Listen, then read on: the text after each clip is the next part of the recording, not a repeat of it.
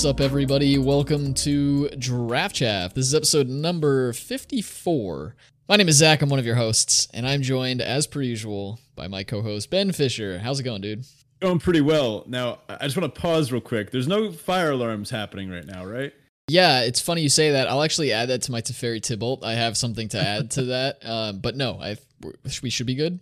With this building, though, it's it's always hard to tell. So I mean, the last several times Zach and I have attempted to do anything podcast related, it seems we can't escape these fire alarms that keep going off. I, I think he burnt something in his apartment. Is it that wasn't right? me. It wasn't me. I've never burned Yeah, anything okay. in my entire life except things that I lit on fire. I'm gonna we're gonna we're gonna go. We'll move on.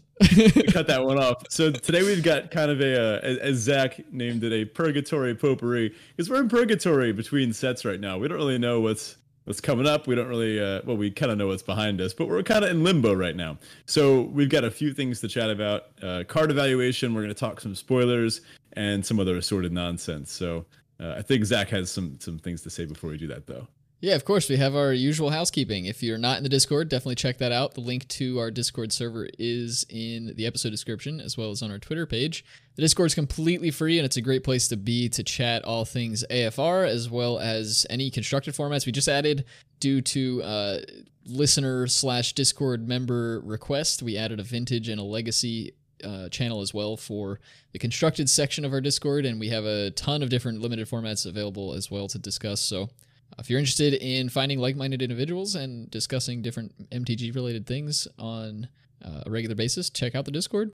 Also, the show is brought to you by you, the listener, via Patreon. You can check out the Patreon if you're not already a patron at patreon.com forward slash draft chaff pod. This is what keeps us doing this day in and day out, week in and week out. And we have a bunch of different tiers over there giving you access to things like official draft chaff stickers, the full show notes, uh, custom deck building opportunities with us, access to uncut and unedited versions of the show with some pre-show, some post-show nonsense.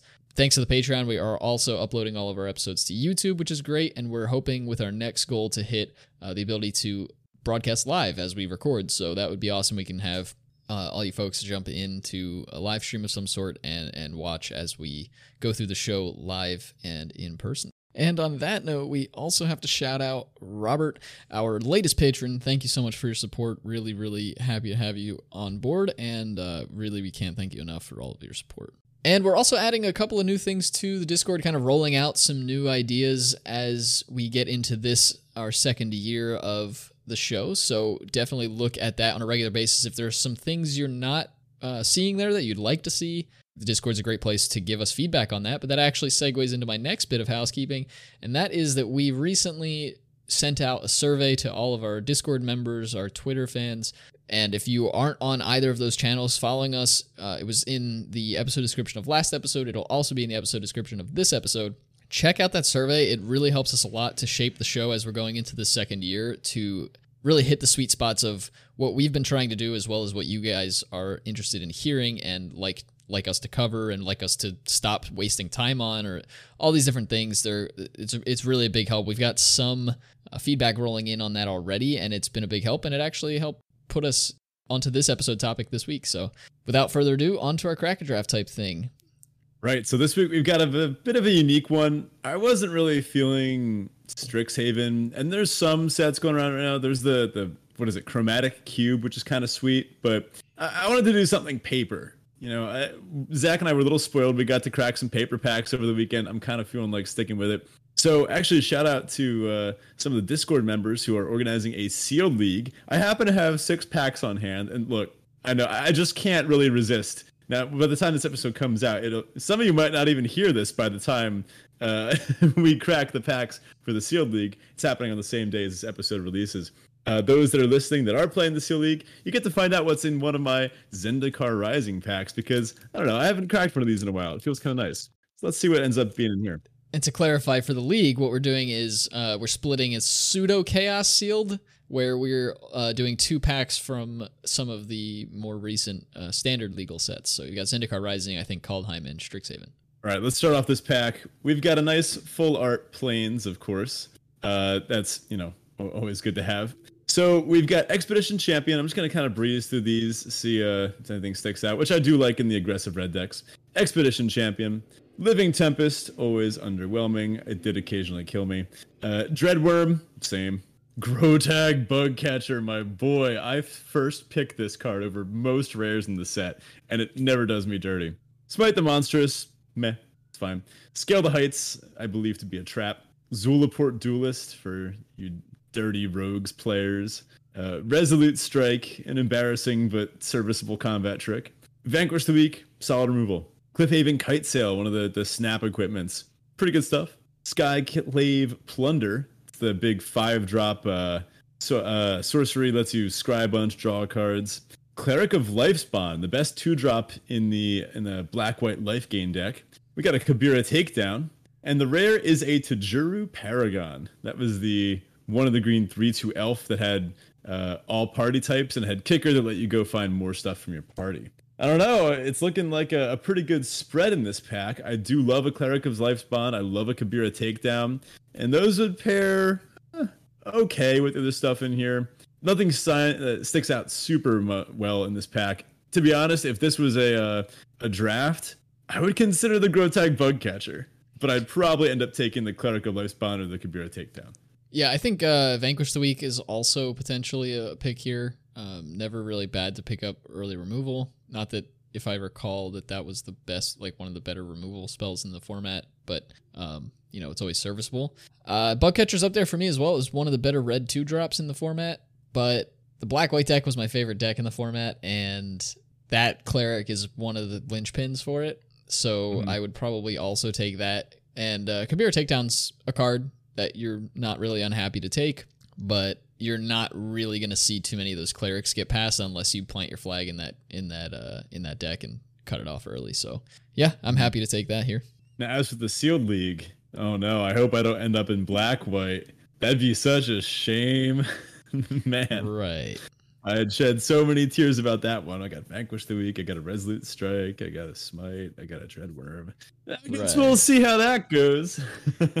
All right, on to our Teferi Tibalt. Uh, if you're new to the show or haven't heard this before, Teferi Tibalt is kind of our take at Roses and Thorns, where Ben and I kind of highlight a high from our past week and a low from the past week, kind of just give you guys a little insight into what's been going on in our lives. So, Ben, take it away. Right. So, this is my, I guess, my first full week off of school, or was that last week? That was last week? No, that's this week? I suppose that's this week. Oh my God, it, it feels like a blur, but uh, I'm finally done my first year of teaching. So, that's pretty good. Uh, it was a lot. I survived though, and now uh, time has no meaning for me uh, until the fall. Uh, I'm going to do a lot of sitting around, play a lot of Magic, see some friends I haven't seen in a while. Uh, so that's definitely a Teferi. One of those includes Zach. I actually got to see Zach in person over the weekend. We got to crack some uh, MH2. Uh, we got to go back and forth destroying each other with MH2 decks. Uh, both of which uh, were totally legitimate decks and definitely not jank that we forced. Uh, right. More on that. More on that later in the show. But uh, then we got to hang out with some friends that night, and it was uh, an all-around good time. So just kind of getting things done too. I'm moving in, I guess, a, a month from t- the recording date, and I'm starting to set up movers and swapping, you know, services and utilities and all that stuff. Just getting things done. Then my Tibalt. oh man, so today, uh, I have spent most of my day at the car repair shop where I had my car in to get the condenser fixed because my air conditioning didn't work. Now, those of you that are in the United States right now know that we are going through a little bit of a heat wave. Uh, something like I don't know, it, it feels over 100 degrees every day outside. Uh, so far this week, that has been the case. Yeah, on the East Coast, it's even worse on the West Coast. Yeah, yeah, we've got the humidity over here on the East Coast, so I don't know. I'd prefer the dry heat, but whatever. Things out there are just straight up melting.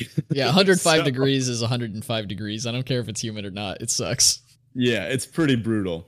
So driving around with no air conditioning for the last few weeks has sucked too. So it, it, it was this whole big process. They had to go contact the claims people, but the claims people weren't like picking up, and then the one person was on hold for a while. It was funny. I got there at 10 a.m. My phone died at 1 p.m. I was playing some Magic, you know, drain my battery out. I was listening to some podcasts, that kind of thing.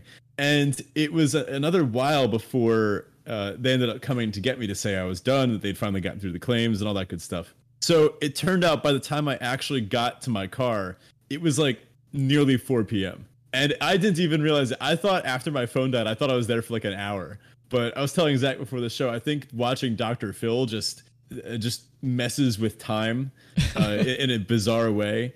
I, I think it's it, I don't know something something time dilation due to the high velocity of your brain while watching CBS t- television. right. But it was uh, it was gross. Uh, not a fun experience.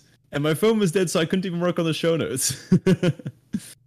yeah, that's that's a bummer. That sucks. Uh, it's never never a good thing to go through like car troubles. It's never fun, but uh, I feel like there's always something extra on top of whatever the normal car trouble you might be having is. It's like either trying to get it fixed is an extra pain for whatever reason. That part that happened to break on your car is only made like twice a year and they are never going to be able to get it and you know like yeah. all that kind of stuff. So, hey, at least well, you got back and and they got it fixed. It's true. I will say uh I did get my revenge. They, this place had complimentary snacks and I just wiped them out. there you go. Anyway, what's up with you? Uh, yeah. So for me, this week kind of marks we're just getting into July, right? We're we're at the end of June here, and uh, for me, that means that I need to start more seriously looking for a new apartment because my lease. So the lease I have now is technically up in September, but when I signed the lease, we got a couple of free months due to the length of the term that we signed, and so there's a, a nice little leeway we have where we're likely to be able to get an apartment before we have to move out of our current apartment, but still only pay one rent because we have one of those free months banked up. Mm-hmm. So it'll give us like a month to move. Basically, is is the goal. Um, so we'll have a lot of time to get things from one apartment to the other, um, and uh, would be great in that regard. So my Teferi's that apartment hunting is in full swing at the moment. We are looking pretty aggressively at different apartments. I've got one tour set up so far uh, next week, and then um, I've got a couple more in the works. So you know, hopefully we find something quick and um, meets all of our you know checks all of our boxes and all those sorts of things. Apartment hunting can be pretty pretty rough. Um, my roommate is doing the same thing. His him and his girlfriend are, are also apartment hunting as uh, we're all splitting and finally moving to different apartments, which is going to be weird because I've lived with, with uh, my roommate Mark for almost six years now. Yeah, that's true. So it's going to feel weird. There yeah, it's gonna feel weird not not, not to be a, a room away from him at all times. Um, but you know, it'll be should be good. My wife and I are excited to to not have roommates. So, but my tibalt is that I'm also apartment hunting. Um, you know, it can be can be rough, and uh, I can be picky. So, you know, I'm just hoping that we find something quick and don't have to worry about extra moving costs. Like if we have all that extra time to move, then it's unlikely we'll have to hire movers because we can, you know, every couple days just go run stuff over to the place and um, convenient. Yeah, so we'll see how that goes. All right, on to our listener question of the week, and this week we stumbled a little bit to pull the curtain back a little bit. Uh, we answered all of our previously asked listener questions on last week's show, and I forgot to remind everybody to ask us more for this show. So uh, what we did was we took a little bit of feedback from our survey that we did get a few responses on. And one of those questions was, or actually, one of the things that was suggested that we do more frequently was perhaps make either videos or podcast episodes, and maybe both. We'll see, you know, how this is received. But um, to talk about how we analyze new cards, how we prepare for new formats, things of this nature. Um, those first couple of weeks getting into a new format where we're still learning a lot about how the environment and the, the format itself is shaping out. So expect to see some more content on that as AFR comes out. But today we're going to talk a little bit uh, about how we analyze cards and and what we do a little bit to prepare at the end of a format going into a new format. So we've got a few different things. That's one of the things we'll be talking about. We'll also be talking about some AFR spoilers and a little bit on on Modern Horizons 2. We didn't really spend time on a full episode with that, and neither Ben nor I did really any drafting in that format, so we don't have a whole lot to say, but we did have some fun with the set this past weekend, so we'll we'll talk about that a little bit. Right, so let's get right into it. How to analyze new cards. We're all seeing spoilers right now, and I want to kind of take a two-pronged approach. First, we're going to start off with the traditional analysis way of of analyzing new cards. This is what I'd say 99% of Magic players do. And th- these are just some heuristics that Zach and I have picked up through, I guess, our experience uh, learning new cards. I personally love pre-release. I know Zach does as well. It's some of our favorite ways to play, just because it's such a uh, friendly, low-stakes environment. Uh, but also with some competition sprinkled in, which sounds right up our alley. So uh, everyone's learning the cards. If somebody makes a mistake, let them take it back, whatever. But then uh, if you play, you know, the best and, and know the cards and use your uh, kind of leverage your experience and knowledge of the game, you'll come out on top. And uh, who doesn't like winning? Uh, so it's a good place to have fun and also maybe uh, score some packs or store credit or something like that. So to get you all prepared for potentially some in-person pre-release events for this set, uh, we want to talk about a few ways to analyze these new cards that are coming out. So first up, the card by itself. So if you see a new card, you're like, "Whoa, what's this? Let me read it." Uh, just read it. See what is immediately noteworthy about the card just by itself in a vacuum, nothing else compared to it. Sometimes mythics and alternate win cons can grab your attention and just scream, "I'm playable. I'm game winning." Uh, think questing beast. I don't think anyone was debating whether or not it would be, you know, playable when it was first printed, right? Yeah, I mean, I don't think anybody finished reading the card before it was printed, uh, between spoiler season and when they actually got it in their hands. But um, yeah, some cards really do just scream out at you and say like, "I'm above rate. I'm uh, giving you more than what you're paying for." In this case, and Questing Beast is a perfect example of that four mana for all the text in the world and also a body that you're not upset with. It's like what you're expecting and then upside and upside and upside and upside. So those are the kind of things when oh, and as Ben mentioned are typically found on mythics or these sort of build around the sort of alternate win con type cards where they're pretty in your face about how powerful they are in most situations. Uh, sometimes those alternate win cons can have little caveats to them, but a lot of the big big flashy bomb mythic rares are they're going to let you know that they're they're playable. Yeah, so unless the context of the set is just very bizarre, usually if you see something Baneslayer esque, you can say, okay, this is probably going to be pretty good. Good to keep that in the back of my head. Uh, if my opponent plays one in game one, maybe uh, consider saving removal for it in game two, that type of thing. Just know that there are bombs in the set and those are going to be there.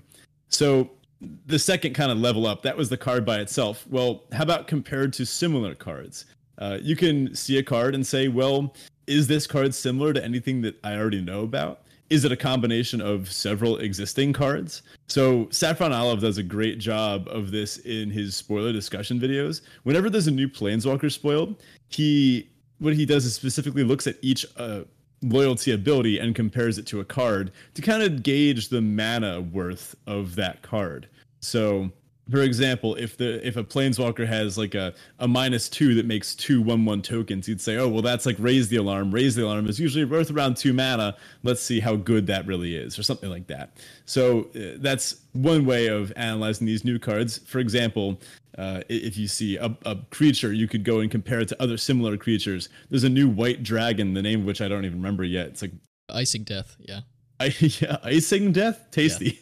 Yeah. yeah. uh, icing death uh, it's a four. It's a sorry. It's two white white for a four three with flying and vigilance, and then it has some nonsense about dying into an equipment or whatever. Uh, but there are other creatures with that that right. There's yeah. uh, thinking way back. Uh, there was uh, Gisela, Blade of Goldnight. Yes. Or no, that's the no. Hold on, that's the that's the good one. I'm talking about the Eldrazi-fied one. The, it was a four mana four three with uh, flying. I think that one had uh, lifelink and first strike rather than vigilance, but it was a solid playable. Any kind of four mana, four power flyer is going to be pretty good. Another more recent one uh, is Legion Angel, uh, of course, from uh, ZNR, which has spent quite a bit of time in my sideboards. I love playing that in my mono white standard decks. So I don't know if you see a card with some stats think about how it compares to other similar cards, uh, especially when you're talking about the common limited archetypes. So, for example, the white combat trick or the common blue counterspell with the ability of the set tacked on. Think about how good those tend to be, and then think about, well, uh, does this seem better or worse than, say, I don't know, straight up uh, dissolve or something like that? Right. And at the moment we're looking at individual cards comparing them to other individual cards from previous formats and we've we've talked about this on the show a few times we've seen recently that they've been uh, WotC's been very very ready to print a cheap creature in blue that has flash and when it ETBs it gives minus 1 or minus 2 power to some creature Right. right. We had Burrog Befuddler, we had Zulaport Duelist, uh, there was one in Kaldheim, which the name escapes me at the moment. Um, but we had we've had them like that that's been something we've seen pretty much every set for the last year and mm. so i'm expecting we'll probably see one like that in in afr as well and so you can kind of think uh, it, that you can take that and move it a step further and instead of just looking at those cards in a vacuum when you see a card that fits an archetype that you are are familiar with something that is like oh this is the as Ben mentioned, maybe the blue common counterspell for this set. It's something that we see a lot and we're used to seeing them. How good was this the last time I saw it? And then you can kind of take uh, the format that you found it in into context and say, well, it was good in this particular format. And why was it good there? Well, that format was really slow, so counterspells were actually pretty decent. Okay, is this now as I'm seeing new cards come out for this new format as they're being spoiled, kind of take stock and think, is this going to is this shaping up to be a slower format? Maybe this counterspell will actually be decent, and you can kind of adjust your your card evaluations that way as well by taking old format knowledge and trying to apply it to the new format as you see all these new cards coming out. Right. So the next thing you can do is analyze the card within the context of the set. So how will this card fare in the limited meta of this specific set? Uh, it's a good idea to see how power and toughness align because this requires you to know the meta of the set, which is really hard to gauge before uh, actually playing it. Sometimes you can get hints though just from looking at the cards. So I like to look at power and toughness of creatures. Just shut up looking at what the power and toughness are of uh, cards in the set and seeing what it tends to be. If every single card in the set has higher power than toughness, it might be kind of aggressive. Things might want to be attacking. These cards might be at best when they're attacking. If everything has more toughness than power, well, then these cards might be best when they are being defensive, and you might have to find other ways to leverage to get in damage or win the game. So, for example, in Ixalan, uh, Sun Crested Pterodon, that was the five mana, two five flyer, and it had vigilance if you had another dinosaur. Uh, it could block nearly every creature in the format, and most of them it would eat. So this led to the entire archetype of blue white kind of being dedicated to big butts controlling the board uh, preventing you from dying, and then eventually drawing into your finisher, whatever it was. So by looking for similar stats to that, we could kind of gauge, well, maybe this format would also allow me to do something similar. And spoiler alert, I'm kind of seeing that. Uh, more on that later when we talk about specific cards. But another way that you can do this is with two drops. The two drops in a format are pretty important to see. Well, is this format full of two drops that are going to kill me in three turns? Or are the two drops kind of just two mana two twos? So, uh, for example, in Amonkhet, I would I would bet good money that the average power of two drops attacking on turn three was usually above two. Like on average, their power was probably you know 2.2 or something like that. But then in some slower sets, uh, maybe I don't know Kaldheim, I would wager that the average attacking two drop had closer to under two power. Uh, I don't know. I'm, I'm running some numbers in my head. I'd have to actually crunch these to find out. But uh, I have a funny feeling that uh, this set, I don't know. Uh, we have, without knowing all the two drops yet, it's hard to say. But once they come out, maybe we can start looking at that. A set with a lot of like two mana three ones will tend to be a little bit more aggressive. Yeah, for sure. And that kind of like, like leads into sort of what you're talking about with um, higher power versus higher toughness, things like that. But two drops are so pivotal because of that timing aspect. Uh, turn two is very important in limited games if you are seeing tons of powerful two drops come down that are that are going to hurt you really quickly, and you don't have good two drops that are going to defend, you're going to start taking a lot of damage really quickly, and uh, you'll have you'll be on the back foot much much faster than than in a format where your two drops are kind of heavier on the backside and and not really not really getting in the red zone too often. Mm-hmm.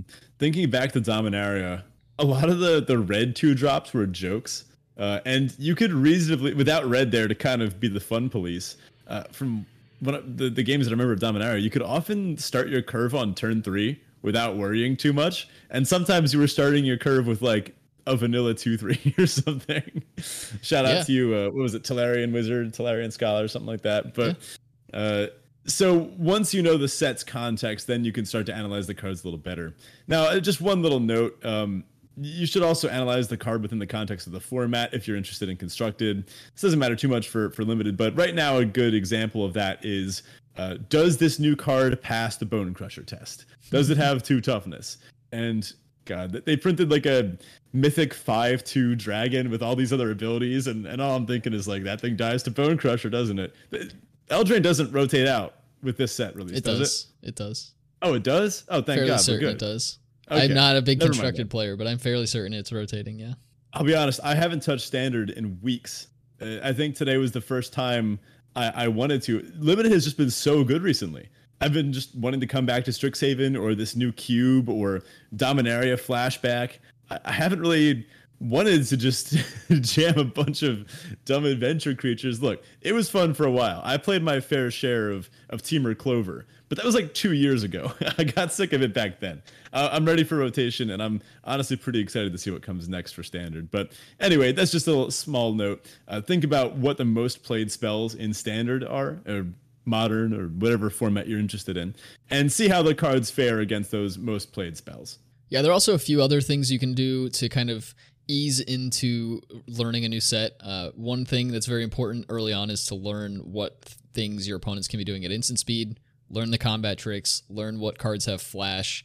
These things will save you big time in games early on in the format when your opponents aren't already memorizing those things. So, uh, you know, maybe it's keeping up a list. There's usually, and I, I honestly can't remember the user who tends to post these, but there is an individual, at least on Reddit and Twitter, who uh, tends to post um, all in one graphics of like the instant speed threats, whether they're flash or, or combat tricks or think counter spells, even.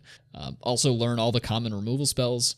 And when you say common specifically, because those are the obviously the most common ones that you'll run into, but it doesn't hurt to know all the uncommon ones in rares as well. But definitely learn the commons; those will help a lot. And also take advantage of the the time spacing between spoilers. You know, they only release so many cards a day, so take advantage of that to learn the cards themselves uh, as as they're coming in small chunks rather than you know waiting until the full set's out sometimes that can be a little overwhelming to, to try to learn the entire set at one time so maybe take advantage of that that spacing Right now, on to the second method of card analysis: vector theory. You know, I gotta shout out vector theory here. It is, uh, I want to say, becoming our thing, and I'm excited to get back into it. So, I think this is what, uh, well, I said before, 99% of players would use the other way. I think uh, now naming this vector theory, we can spearhead the one percent they're gonna that are gonna uh, do this. Well, it's nice to be part of the one percent for once. Uh, so, uh, I'd say something that I'm to start doing now that we have vector theory and we have these new cards. As they've been spoiled, I've been asking myself, what is this card's vector? So when this card is at its best, when this card is broken, when you're playing this and you feel like you're getting away with something, what does your deck look like? What does your board state look like uh, to make best use of this? What direction is it? And then, of course, how good is it in that direction? So let's take a look at a few of the spoilers that we've seen so far. First of all, uh, I want to take a look at Shessra Death's Whisper. This is two black green for a 1 3. It's a legendary human elf warlock. So, what's that, a half elf? half elf yeah So Zach knows much more about D and D than I do, so he's going to be spearheading the the Flavor Town for for this go around. I well, i'm think. excited Now this isn't uncommon, so it looks like we're getting another set full of uncommon legends. Which honestly, this has been a good change. I've liked that they've been doing this, printing these signpost uncommon legends. Fun for Commander, fun for uh, Brawl, I suppose, and uh, fun for gameplay. So this is a four mana one three, and it's a legend. So already I'm a little bit scared, but let's read it out. So it has Bewitching Whispers, which uh, this is italicized text, but that's just for flavor, it seems. Yeah, essentially what they're doing in AFR is anytime a, a creature or a, an, an artifact or an enchantment or basically any spell at all in the entire format has some sort of ability, they're giving them names to kind of more or less say rather than tell, say rather than show the flavor of the ability they're trying to get off.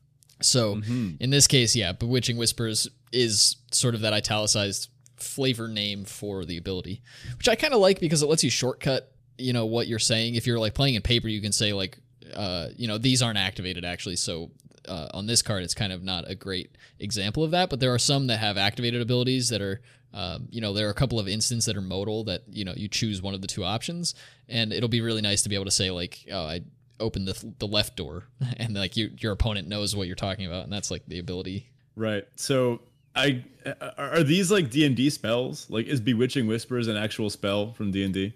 As far as I know, Bewitching Whispers is not, but a lot of them in the format, like a lot of the, the words they've decided to use as names are spells or otherwise cool. actions that like a player might take with their character or something. Yeah.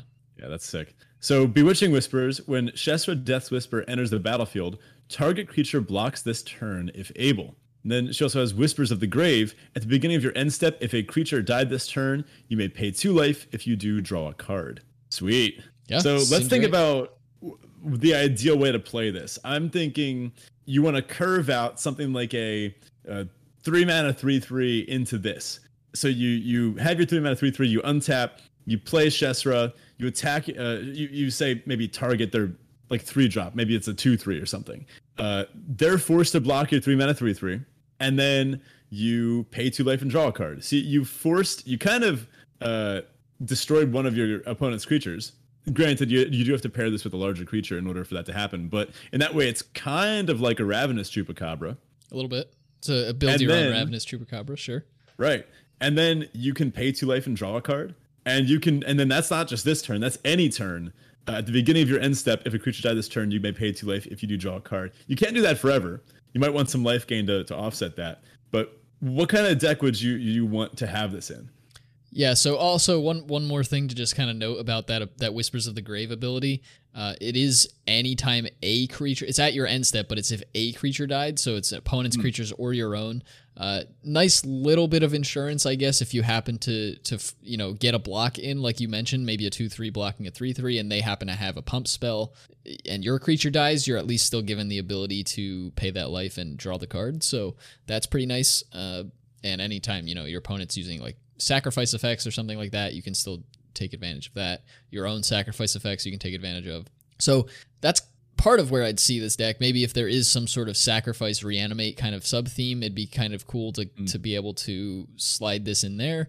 Um, I would like to see if this green black color pair has any amount of readily available death touchers because that pairs really well with her top ability Yeah. uh, any kind of big creatures that are cheap but maybe have other downsides or something that we can leverage that top ability for. Anything that lets us make sure that we are getting a creature dead with her top abil- ability is where i'm looking to see this. So i'm feeling it's probably a slightly aggressive build uh, the golgari in, in some respects because we want those bigger creatures early or they're going to be a lot of death touch. Mm, Death Touch would be sick. Yeah, so so like a probably mid rangey because I mean three power for three mana is pretty much what you expect to see. So we're gonna see. I would expect probably some mid rangey stuff and hopefully some reanimator stuff. Mm. Agreed. I think this this card screams Cabs theory, cards that affect the board state, right? Uh, although it does pair kind of well with combat tricks, uh, given that I don't know if your opponent knows this is coming, they might leave a blocker back to be ready, and then you can kind of get them with this. So seems cool to me. Next up, Air Cult Elemental. This is four blue blue for a 2 5 flying elemental. Is Whirlwind. When Air Cult Elemental enters the battlefield, return up to one other target creature to its owner's hand. It's a pretty big Man-o'-War, but it does not pass the vanilla test. No, not at all. Six mana for a two five flyer is yeah, not really where you want to be. It's nice that it attaches that little bit of tempo. You do get to bounce things. Uh, you also can bounce your own stuff if you have enter the battlefield effects to rebuy. So maybe there's some form of weird baby blink or something going on. I would doubt that that's actually where they're headed with this, but that's an option. Um, it is a common, so I wouldn't expect a card like this to be terribly powerful.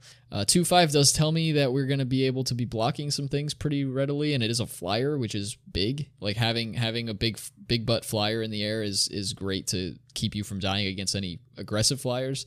This kind of is that pterodon you were you were mentioning, but it is more expensive and you know doesn't have quite the same abilities and effect. But maybe this will matter. I mean, the the tempo could be huge, so this seems like it's going to want to be in a control deck that's doing its slow thing. Maybe a green blue deck that can ramp to get it out a little earlier than turn six. I won't expect to see this though in many decks. It doesn't seem that great, uh, but the you know the tempo is tempo, and I, I just think six mana is a little much for this.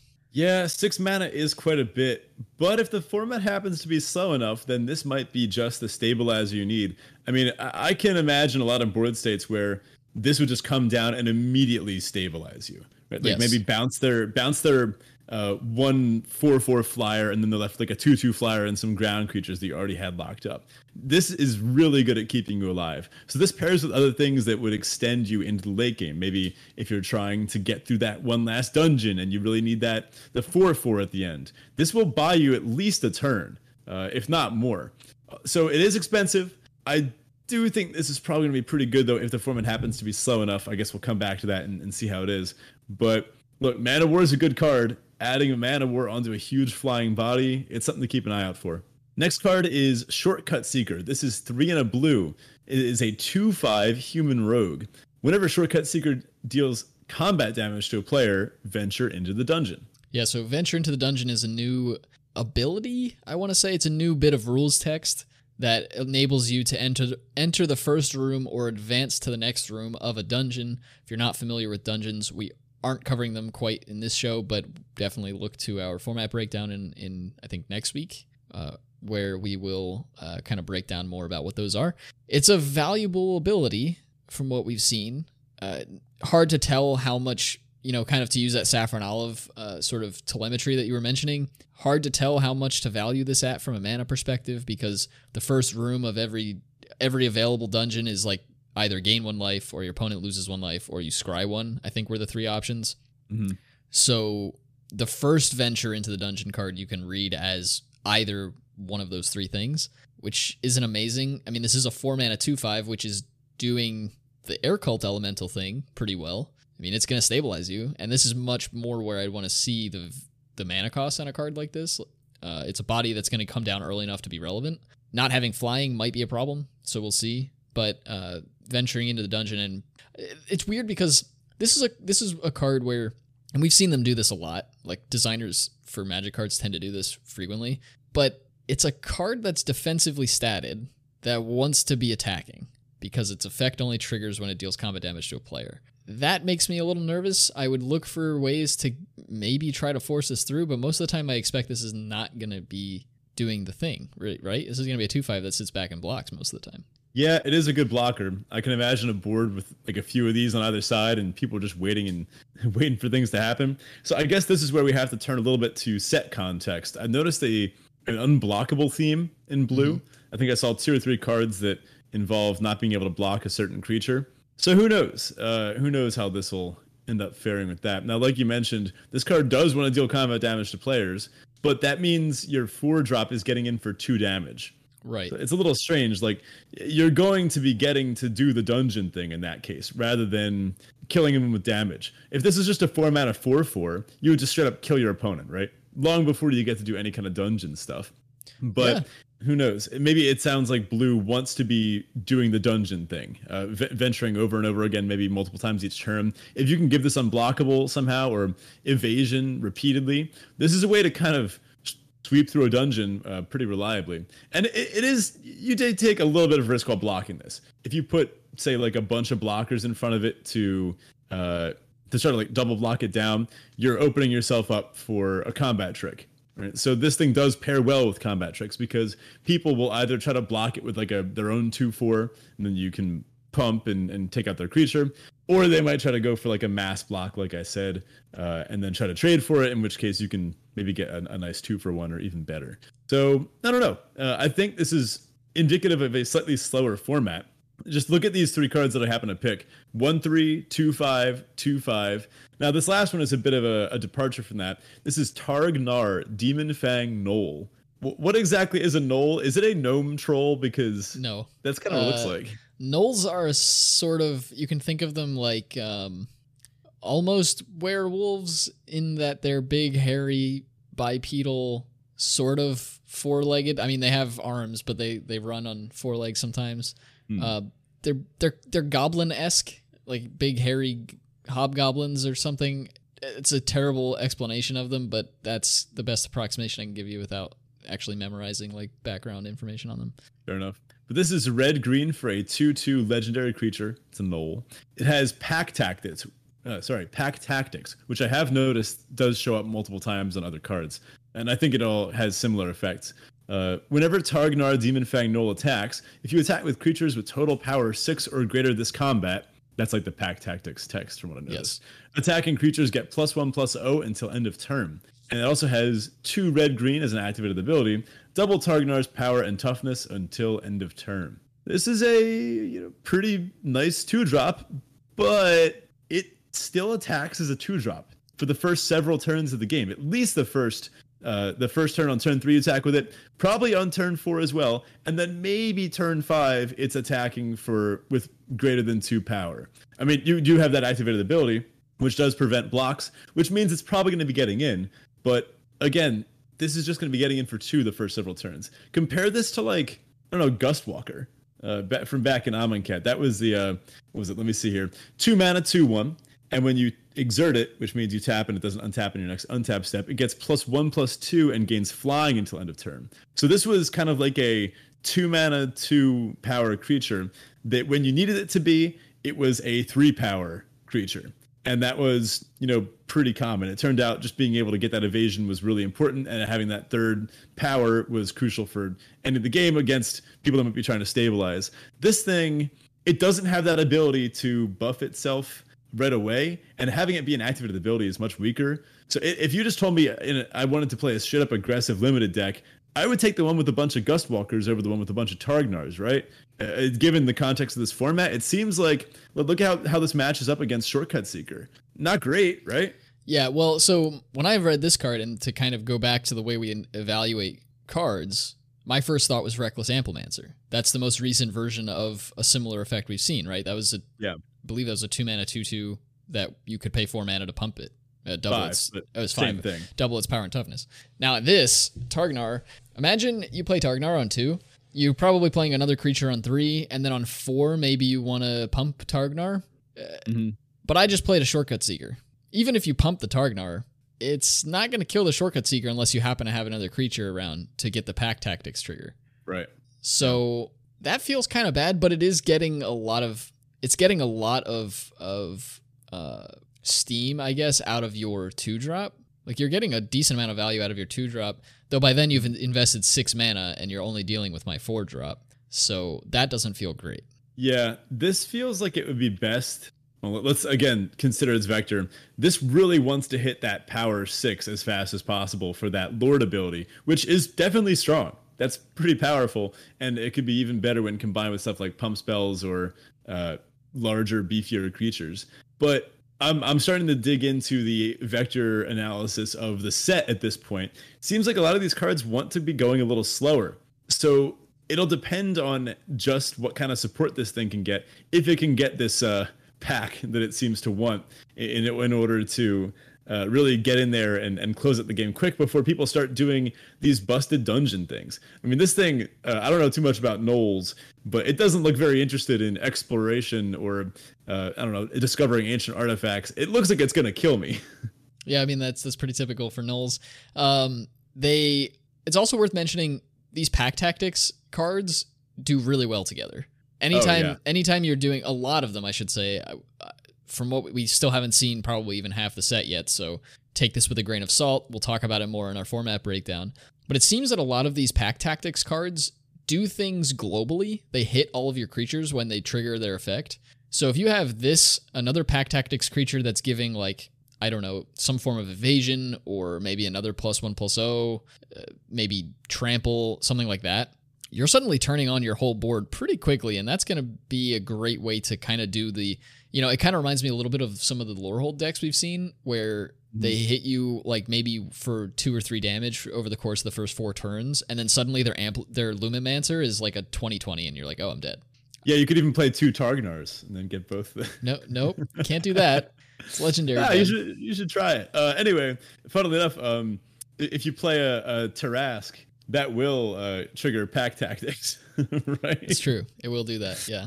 I, I don't know if it's that much better than Targnar though. well, we'll get to that when we get to that. Well, that's right now. Let's talk about it. So anyway, just wrapping it up. Um, use vectors as you start to see these new cards. Think about what these cards have their best home in, and uh, post about it in Discord. The spoiler yeah. channel is uh, firing on full cylinders right now. Anyway, we, we next wanted to talk about some of our other favorite spoilers from the set. So let's just kind of bounce around. What are some things that you like from the set so far? Definitely have been enjoying the way they handled the flavor of a lot of the creatures. It's it's a mixed bag for me because there are a lot of creatures that I was like, oh, they hit the nail on the head with this one, and there are a lot where I was like, uh, this is underwhelming or this is different than I expected. I will say hats off for the dragon cycle. Every color gets a dragon, and in yeah in uh, in D and D there is a cycle of two different types of dragons. There are chromatic dragons, which are based on a particular color, and then there are metallic dragons, which are based on a metal. And each of the chromatic and metallic dragons have counterparts. The chromatic dragons are typically evil aligned, whereas the metallic dragons are typically good aligned. Um, in any case, Weird. I think from what I've seen, they're all all the chromatics so far have been dragons. They've been flying four fours, but they also all have an effect. And each in D and D, each dragon has a specific type of breath weapon. Uh, so green dragons, for instance, have poison breath. Black dragons have an acid breath. Red dragons have a fire breath. Things like that. So they've given some names to the abilities to kind of make those make sense within the context of of magic. For instance, the green dragon here is a, a, six mana four four flyer with poison breath, which says when green dragon enters the battlefield until end of turn, whenever a creature an opponent controls is dealt damage, destroy it. So that, that feels pretty poisony. You know, you, you're hitting it with the thing and then it dies after the fact. Like that, that feels that feels like it, it hits home. Um, I kind of like that they're naming all the creatures just the name of the creature. They didn't try to like give it a weird different name. It's like this card is just called Yeah. Green Dragon, which I think makes a lot of sense, and I kind of like that. The where I don't like this as like a flavor thing is what they've done with a lot of instants and sorceries. What they've done is the names of the cards reflect a bit of exposition that your DM might give you. You're not a fan of that? I don't like it because I, I I like it from like their attempt to do it, right? It it I like that they tried. My problem is it feels weird in the context of I'm casting this spell and I'm targeting this thing with it. Normally we would say I'm going to doomblade that creature, right? Yeah. In this case I have to say I'm going to you found the villain's lair this creature. Oh my! And that wee just woo, wee feels- woo. Grammar police. that fa- that it just feels weird and I, I don't like that but i do like that they tried and they're implement like they actually found a way to get that part of the game that part of d&d into magic because that is a huge part of, of d&d like the dm's instructions and mm-hmm. exposition and storytelling and everything is huge those cards also all have choices on them which feels awesome like almost all of them are oh, modals yeah. because it's like you've gotten to this point now what are you going to do and that's usually Yeah. how DMing works. It's like you're you tell the characters that's here this is where you find yourselves. Now what? Like you determine what your character does and how you're going to affect the story from here on out. So I I do really like that. I just think that it feels weird within the context of magic for the naming conventions. Ah, I think it's pretty silly. It's pretty fun. They've been doing this for a little bit. Think to uh, to Eldraine, where they had they had so tiny and they had didn't say please, which I thought were just pretty comedic inclusions. Sure, sure, but it, in those set in those those instances, right? I can say now your creature's so tiny, or no, you didn't say Yeah. please. Like those those kind of work. I- I feel like if just saying like you found the villain's lair, I, maybe it'll work. Maybe once we see the rest of the set, it'll actually make sense and it'll work. And when I know the effects of the cards better, it's gonna actually work. But I don't know. When I read them at first, I was Yeah. like, that feels weird. Eh, save it for Flavor Town, dude. I think it'll be fine. but yeah, I like the Green Dragon a lot. That's one that I put in as one of my favorites. So I didn't know that. So let me get this straight. The the color aligned dragons are all just evil. Yeah. But then the metallic ones, which I don't think are, are, are they? Would they be considered uh like artifact creatures, or are they still like creatures? No, they're still creatures. They just have they just have scales that resemble a metal in color. Oh, Um, Interesting. I, I we saw the adult gold dragon, which has been a pretty interesting one. In fact, one of my tweets about it is taken off. Uh, Oh? I haven't bit. seen that. Uh, it was a reply to one of Saffron Olive's, but Oh, I did see Uh, that. I didn't realize that it took off. yeah, it's uh, moderately.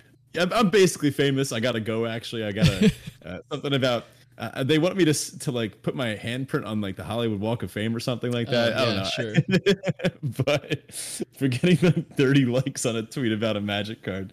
Anyway, it's a that was that one. Three red white for a four three flying vigilance haste. Oh no, sorry, flying lifelink haste. I believe think. that's the case. Yes. um cool card, but I mean it's a five mana creature that dies to bolt or bolt similar abilities. I guess rip apart. Yeah, it's a little Yeah, is it- underwhelming. That's another. So this kind of segues into something I mentioned. Some parts of the flavor aspects of of D and D that they brought to the game that I really like. That card kind of starts to segue into ver- uh, an area that I don't like, and that is there is a bit of a problem with Magic in that, uh, as it pertains to correlating with D and D, Mhm. in that there are a lot of ways that the game can be unbalanced in in MTG.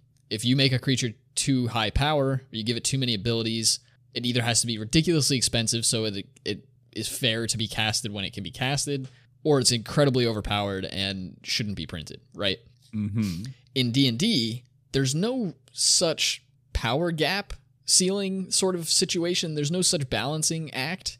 If you're too weak to fight a thing, you have to go get more powerful before you can go fight the thing.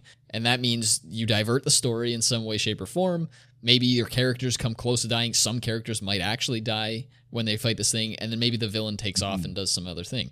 In the context of D&D, dragons are some of the more power some of the more powerful entities. They're definitely defeatable by by adventuring parties, but gold dragons in particular are among the most powerful of them. And one way that D&D differentiates power level between dragons in particular is age. You'll have like a regular green dragon, and then you'll have also a young green dragon, or a whelp uh, green dragon, or something like that, or an adult green dragon, or an ancient green dragon. And that kind of gives, you know, a way to kind of specify the power level of these things. So an adult green dragon, or sorry, an adult gold dragon should be more powerful than a green dragon. Like it just should, and it's not really in this case. Interesting. So you would like to see like all the adult dragons be a bit better than all the conventional dragons, and then I assume we'll be getting some babies or something like that.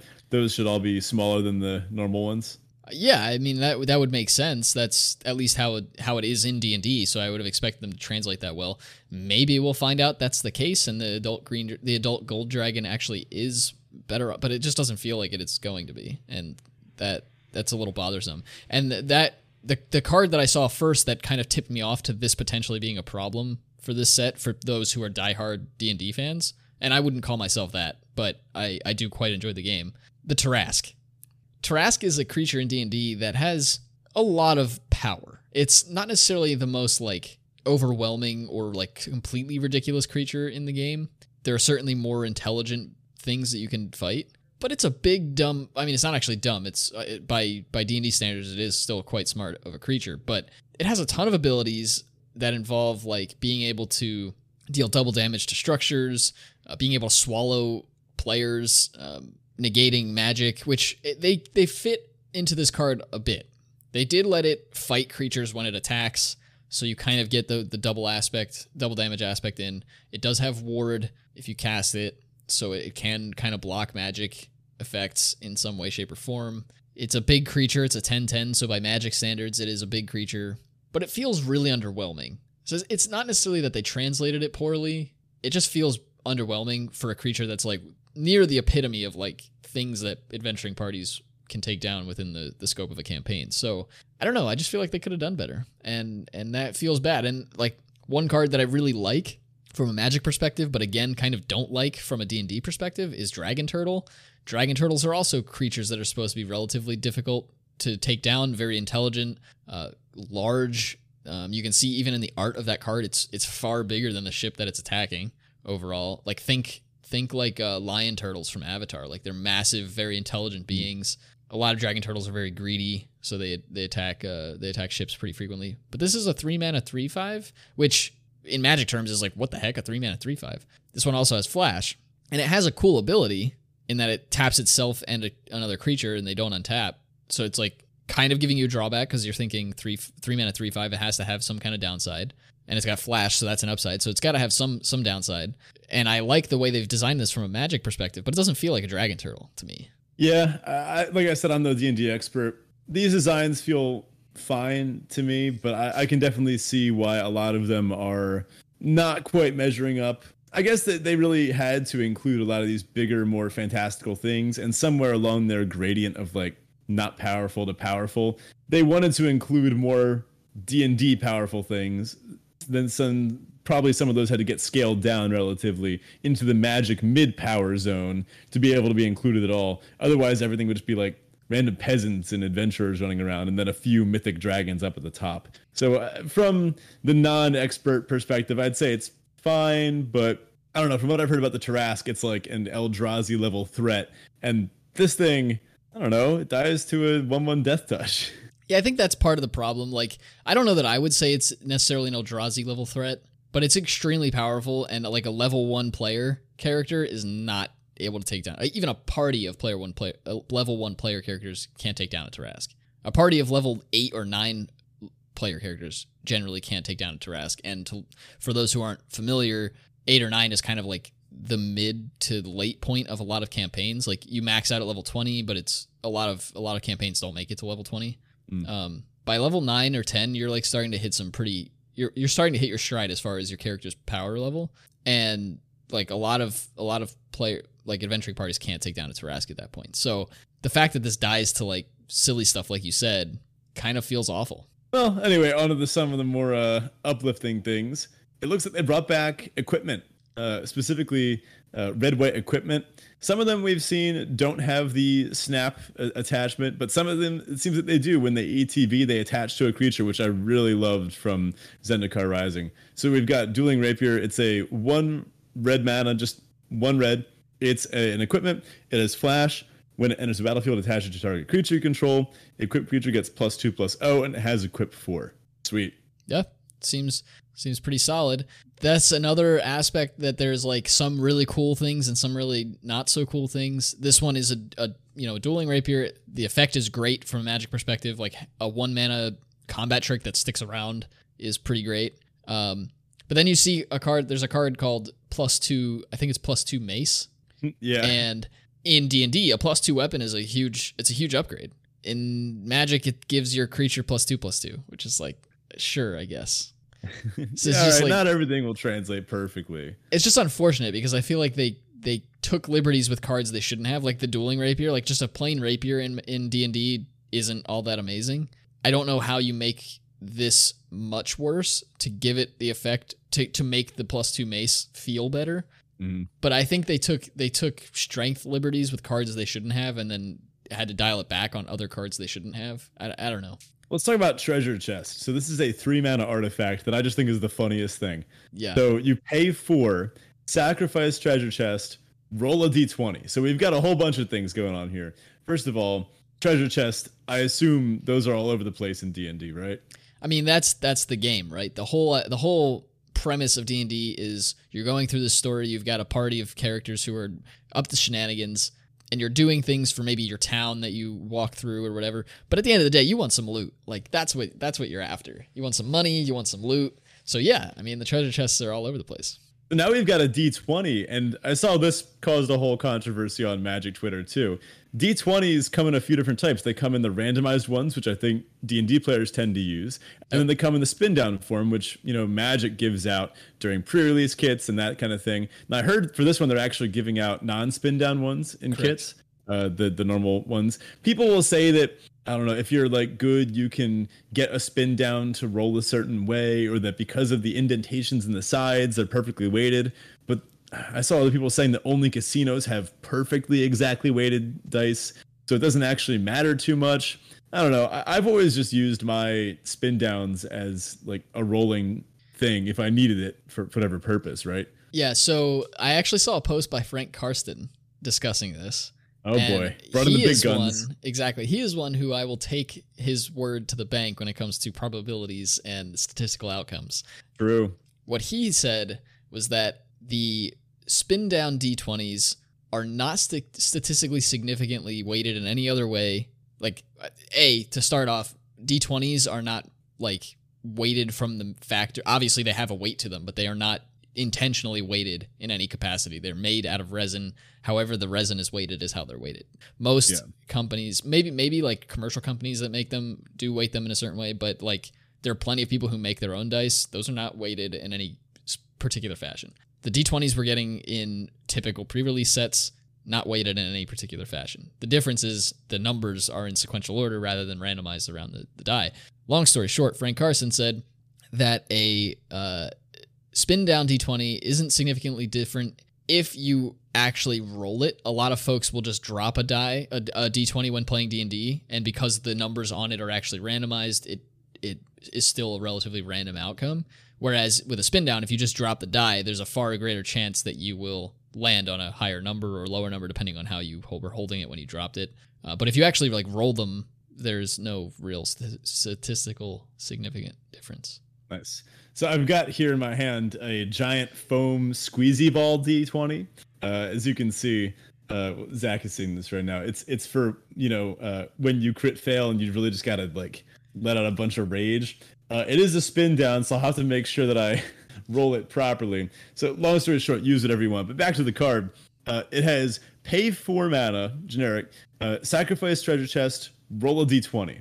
So then it has these kind of outcome determinations based on what you roll. So if you roll a one, it says trapped, which is hilarious. You lose three life. So that's the equivalent of the the critical fail. If you roll d20, you just get super screwed. You roll a one in D and D. From what I know, something bad happens. So if you try to like I don't know, roll to slice a dragon's neck off, you, and you roll a one, you'll instead like trip over a rock and like impale yourself or something like that, right? Yeah, it depends on the DM. Some DMs are more lenient with with natural ones than others are. Um, some some DMs will make like you roll a natural one when you're when you're rolling an attack roll, you you break your weapon, and now like for the rest of the fight, you've got to figure out how to fight without a weapon. Uh, mm. The baseline though is that in D and D, almost in every situation, a natural one is an auto fail for whatever it is you're trying to do. So that's kind of uh, leveraged here. And then the next few steps, you've got t- from two to nine, you create five treasure tokens. So you know that's that's something from a 10 to 19 you gain 3 life and draw 3 cards. And then on a 20, a natural 20, and this is the opposite effect in D&D of a natural 1. A natural 20 is an auto success and depending on what you're actually trying to do may have some other benefits associated with it. On a 20 for treasure chest, you search your library for a card, any card. If it's an artifact card, you may put it onto the battlefield. Otherwise, put that card into your hand, then shuffle. Mm. That's wild. That's, that's pretty good. Yeah. So two through nine, you really don't want, right? It's kind of like a mana doubler. This would let you, uh, I guess, have one turn of like Fires of Invention esque gameplay where you just get to play two things, like two four drops or something like that, if it's the next following turn, or play something else that very turn that you did it. But gaining three life and drawing three cards, that's more your value, but then you're not getting any mana back from it. I don't know. This would probably be fine. And then if you happen to hit a 20, I guess you get the tutor in limited, you kind of almost would rather hit 10 yeah. to 19 than the tutor, though. I mean, unless they're printing like a, I don't know, an Inkwell Leviathan of some sort in this set. I haven't seen any artifacts that I want to sneak in, though. But the flavor there is like the treasure chest has some cool new weapon in it. You know, from a D&D perspective, you're like, ah, I upgraded my armor or I upgraded my weapon or Just something. the one you wanted. Right. Yeah. And you know that's cool. I think you're right from a D&D pers- from a from a limited perspective. You're probably going to generally want to draw those cards. Um, yeah. But, you know, there's something to be said here. This is a three mana card that does nothing until you pay four more mana. yeah. I don't know if I'm first picking this one. A little loose.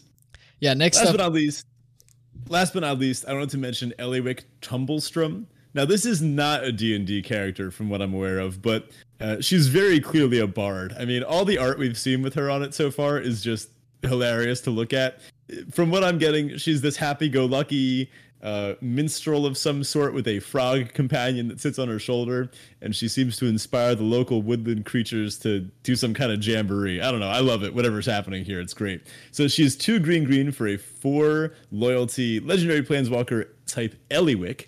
Her plus one is venture into the dungeon, uh, which you know enters the first room or advances to the next room. More on that in our set breakdown, but just having that alone as a repeatable venture effect is really versatile for the first activation and then seems to be able to power you pretty quickly through the rest of the dungeons. Her minus two, look at the top six cards of your library. You may reveal a creature card from among them and put it into your hand. If it's legendary, you gain three life. Put the rest on the bottom of your library in a random order. All right, she can make friends. Pretty cool. Her minus seven is you get an emblem with creatures you control have trample and haste and get plus two plus two for each differently named dungeon you've completed. Huh. Weird. Yeah. Uh, Trample and Haste, we've seen something like that before. It's kind of like a little Akroma's Memorial type thing. Yeah, so that alone is feeling. pretty good. Yeah, like very green Planeswalker. But then getting plus two, plus two for each differently completed, differently named dungeon you completed. I mean, I assume by the time you ultimate her, you've probably made it through a dungeon. She's not the only thing venturing. There's other cards in the set that venture. So I don't know. You ultimate even if you take her up to eight and then ult and you get that emblem and then you start taking her up again, then you can, I guess, complete the one dungeon if you hadn't finished it, and then that emblem would then give all the things plus two plus two. and then you can keep venturing with her. I know. This seems pretty cool. I, am interested to see where she falls, and I feel like she'll be a pretty solid limited card. Yeah, I, th- I assume that's how that works. That like the emblem will tick up the power and toughness buff if you complete dungeons after the fact. I, I would hope that it's not like you it it checks only when this ability resolves and then that's it for the whole emblem because that would mean the floor on this ultimate is give your creatures trample and haste, which is fine, but certainly nothing to write home about. But the ceiling on this is trample haste and plus six plus six. So absurd, obviously. Last but not least, we wanted to chat a little bit about Modern Horizons 2. Uh, we didn't really even put any notes for this. We just had a good time cracking some MH2 packs and wanted to talk about it. So first of all, um, we had a pretty good box. We didn't, we couldn't get a draft booster box. Those things are just sold out everywhere. I don't know. Uh, we did manage to get set boosters, which I think it was our first time really cracking those too much, but I don't know. It paid off. We got quite a few rares, a bunch of cool alt arts, the uh, the nice extended borderless ones, some of the retro frames, some sweet foils. What we get like six fetch lands. Yeah, I think it was six fetches. We opened a Ragavan, which was pretty sweet. We opened two Grists. One was foil and extended art there were a handful of other things, but those were kind of the money cards we opened. We did make the value of the box back, which felt great. And then we mm-hmm. we basically what we did, we did a super sealed of sorts where Ben and I we so a box has 36 packs, right? And we cracked I want to say it was two sealed pulls each plus a pack or something like that. Well, well, hold on. We started with one sealed pool, and yes. already it's off. It's a little loose because the packs are kind of seeded. Right. So yes. A yeah. pack will tend to have like a bunch of blue black cards in it and then a blue black uncommon. So we had to account for that. Uh, but we figured, hey, maybe let's just try it, see what happens. So we each cracked six of you, like each cracked six packs, and then we were like, hmm, we don't know what we're building. You want to crack six more? then, yeah, because both of us. Both of us looked at our pools and were like, do we even have a deck here? Like, like can either of us make an actual Magic the Gathering deck with the cards that we opened? And we both looked at each other and kind of shrugged and were like, want to open another pool? so we had the super pool of 12 packs each, and that kind of negated the whole seeded aspect of it. By that point, we had enough stuff we were able to make some pretty sweet things. And I, I think our decks were pretty sick. Uh, I played Jund Storm, and it performed almost exactly as I expected it to. When it worked, it was freaking fantastic. Something like the best I probably had was well, like 30 power on turn six or something. I made a bunch of 4 4 beasts, and yeah. suspend really helped. Yeah, there was one game where you, I think you went turn one or two Sol Talisman, and then turn three or four, you played like four spells into a Chatterstorm, and it was like, yeah. okay, all right, this is thing. And it was hilarious because, but while we were opening packs, I think I opened I opened one of the other storm cards that was kind of garbage, one of the other green garbage storm cards, and I was like, why'd mm. they even put storm in this set? and Ben's over there like secretly trying to s- put together this like uh this this storm deck, and it actually worked pretty well. I played a shenanigans Grixis list um that that played it, it was just tokens like it just wanted it wanted food it wanted treasures it wanted squirrels it wanted crabs Wait, sultai right sorry yes what did i say grixis yeah. Yeah, it was Sultai. It was Sultai. No red Sultai, yeah. Yeah. But back uh, to it. It was sweet. It was the sweet day. The first game, the first game we played was hilarious because Ben was like trying to s- sort of get off the ground and do his thing, and I was just like tokens and tokens and tokens and tokens, and he was like, was "Oh, junk crawlers." Was that the card? Uh, it was uh, junk winder, I think. Something like that. Yeah. Yeah, junk junk winder, which up. Taps down creatures anytime a token enters battlefield, and then I had uh, one of the cards that um, when you cast something for uh, mana value four or greater, you, it makes tokens. I had uh, the Simic artifact that gives all your tokens flying. I also had a, a glimmer. Was it Glimmer Bairn? Yeah, yeah. Oh my God, Glimmer Bairn absolutely wrecked my game plan. Game one, I was hoping to like make a bunch of stuff attack in. I had a bunch of squirrel tokens, and he just has this one two, but like three clues, two treasures a couple of squirrels, a handful, yeah, some squirrels, and I'm like, that thing is functionally an eight nine or bigger. Yeah, I think at one I point I got it up to like a 12-12 function, like an yeah. effective 12-12. Yeah, so I, I couldn't attack even with my like two twos and four fours and whatnot. Uh, I I just got destroyed by that little atog type thing, and it was it was pretty impressive. So tokens definitely uh definitely earned its spot uh in in MH2. Well, that does it for us this week. Thanks so much for listening and walking through uh, sort of how we approach a new set. Hopefully, you got some entertainment out of our discourse on MH2 and D&D as Magic set. Um, if you're interested in talking more about those things, definitely check out the Discord where we have a ton of channels and people have been going off. As Ben mentioned, our D&D spoilers uh, channel is kind of firing on all cylinders. So definitely check that out if you're interested in talking spoilers or getting tips for the upcoming format as it comes out. Also, stay tuned for our uh, set breakdown or format breakdown episode, which will be coming soon as well. And if you want to support the show directly, the best place to do that is on Patreon. You can check that out at patreon.com forward slash draft chaff pod. We'll be updating that in the next week or so. So definitely keep an eye out on that if you've been on the fence with the Patreon really appreciate all you who have been supporting us financially there. It's amazing. We still are baffled that people continue to to support us that way. If you want to reach out to us outside of the Discord, you can do so on Twitter. You can find me at Ranik Galfridian, Ben at BetaFish1, and the podcast directly at DraftChaffPod. You can also email us at draftchaffpod at gmail.com. Thanks, everybody. We'll talk to you next week. Enjoy spoiler season. Later. So, real quick before we go, I wanted to chat about uh, what's been on TV recently. Because now that I have free time again, I've been getting caught up on all the things that I haven't gotten to catch up on uh, in a while. So, first off, uh, have you seen Bo Burnham's Inside yet? I have not. I have heard very good things, but I have not seen it. Oh boy. Uh, it is a time and a half. I was never like the biggest Bo Burnham fan. I- would seen like little clips and things from. I'd never seen one of his full specials before, but uh, I have been told many times, similar to you, that uh, it was fantastic. Eventually, one of my good friends came over to my apartment, sat me down, and was like, "All right, we're watching it right now." And I was like, "Okay, I guess we are." It was her third time seeing it, uh, and she was still just as excited to watch it. And I was like, "Okay, it's got to be good." And somehow, despite all the hype, it was exactly as good as people had told me. Uh, Bo really crushed this one. It's it's kind of a masterpiece. I don't think I've seen anything like it. If you want something that perfectly captures the zeitgeist of right now, just what everybody's feeling post COVID, uh, slash readjusting to the new world, slash uh, global warming, slash capitalism has kind of screwed us for good. Uh, it doesn't offer too many solutions, so it can be a little depressing to watch, but it does really capture what people are thinking. Highly recommend. Uh, extremely well made.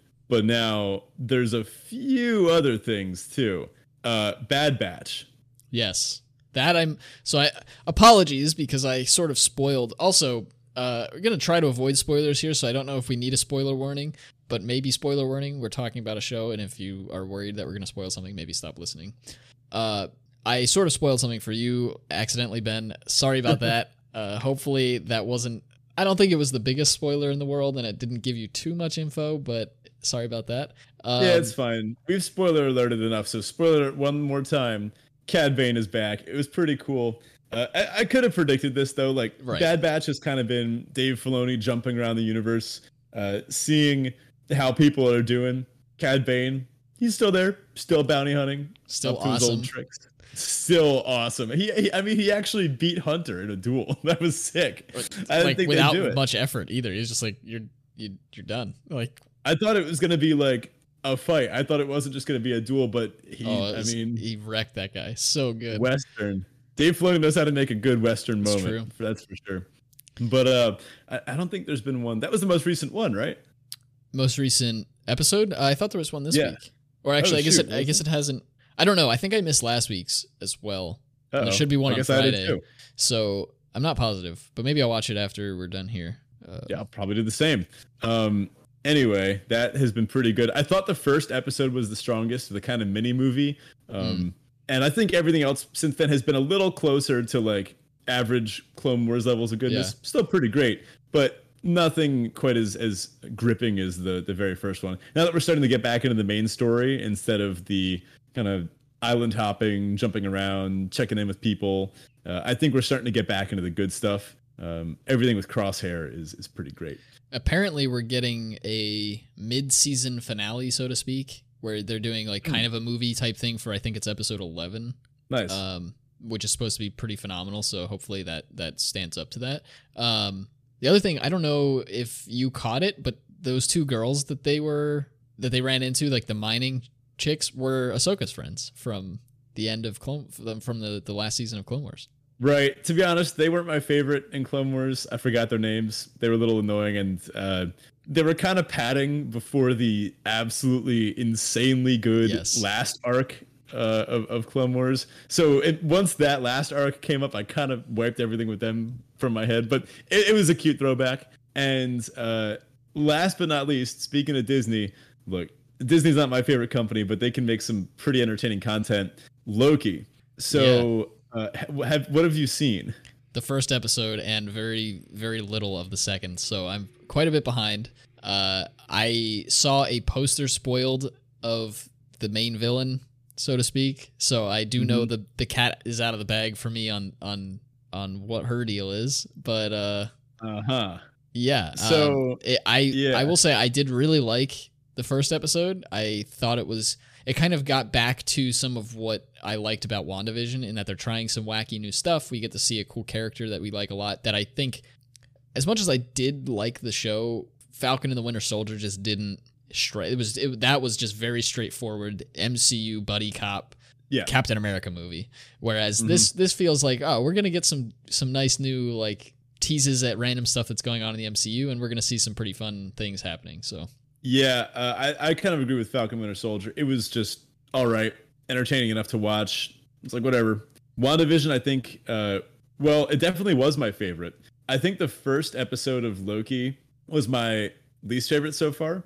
Uh, if I wanted to watch the original Avengers movie, I would have just watched the original Avengers movie. I didn't need them to show me the same clips from it that I remember. I've seen it before. They could have just put a thing at the beginning that says "Go rewatch Avengers, then watch this," and they could have saved like thirty. Well that wasn't it wasn't the first Avengers movie that they were recapping though. It was Endgame. Okay, they, yeah, they did some Endgame, but they also did like they, they showed the scene from the first Avengers movie, and they they did the cardinal sin of um, recaps in in media, which I cannot stand when they show a clip from a movie in universe, uh, like with like the Oh. camera angles and the shots. It Yeah. breaks everything. I, I know cannot stand it. So With like, like, they, the they interrogation show, scene where he Yeah, was like, or- yeah, yeah, yeah. I or what you're talking when um they're when the Avengers are all poised above Loki Yeah. uh, on the top of Stark Tower, and that they have like the shot reverse shot where he's like, "I'll take that drink now," Yeah. and it's like, oh my god, just show it from his perspective the whole time. You Yeah. didn't have to switch back to the overhead shot, uh, like looking down at Loki. He doesn't remember it from the Avenger. He doesn't remember it from Hawkeye's Yeah, perspective. He remembers from it. They could have just freeze the screen Yeah. on that and said this is what it was his perspective when he said i'll take that drink now but it was so obviously just like a file that they had uploaded and that that ruins things for me i cannot stand it when a show does that but anyway forgetting all that episode two was much better and i really liked where it went episode three was awesome Okay. i just i was like oh my god this is so much fun like i am totally hooked at this point. I'm sold. You got me disney. Uh i'm in. So that, that's what i got. You should catch up because we, we got to talk about this thing. We'll do. I've Uh, got a, they- a three day weekend coming up. I definitely will do that. nice